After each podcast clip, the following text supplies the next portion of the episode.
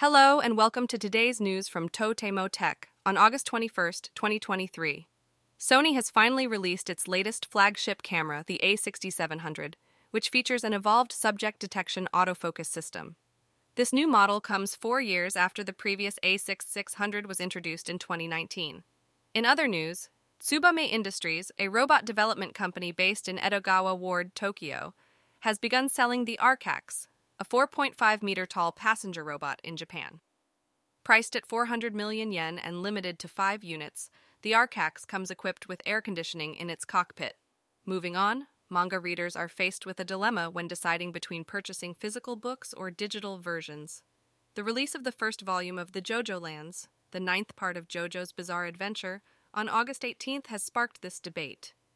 As the summer heat continues, Fujitsu General has introduced a wearable neck cooler to help people stay cool while working outdoors.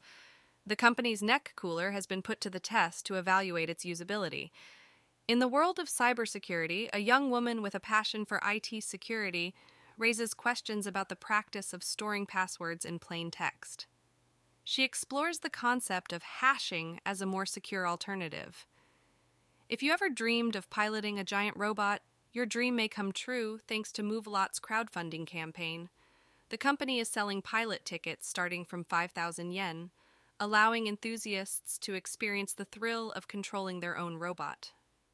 Lastly, a joint statement from the Newspaper Association and three other organizations calls for a reevaluation of copyright protection measures related to generative AI.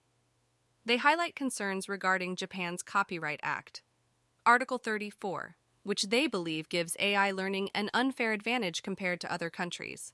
And that's all for today's news. Thanks for listening to Totemo Tech.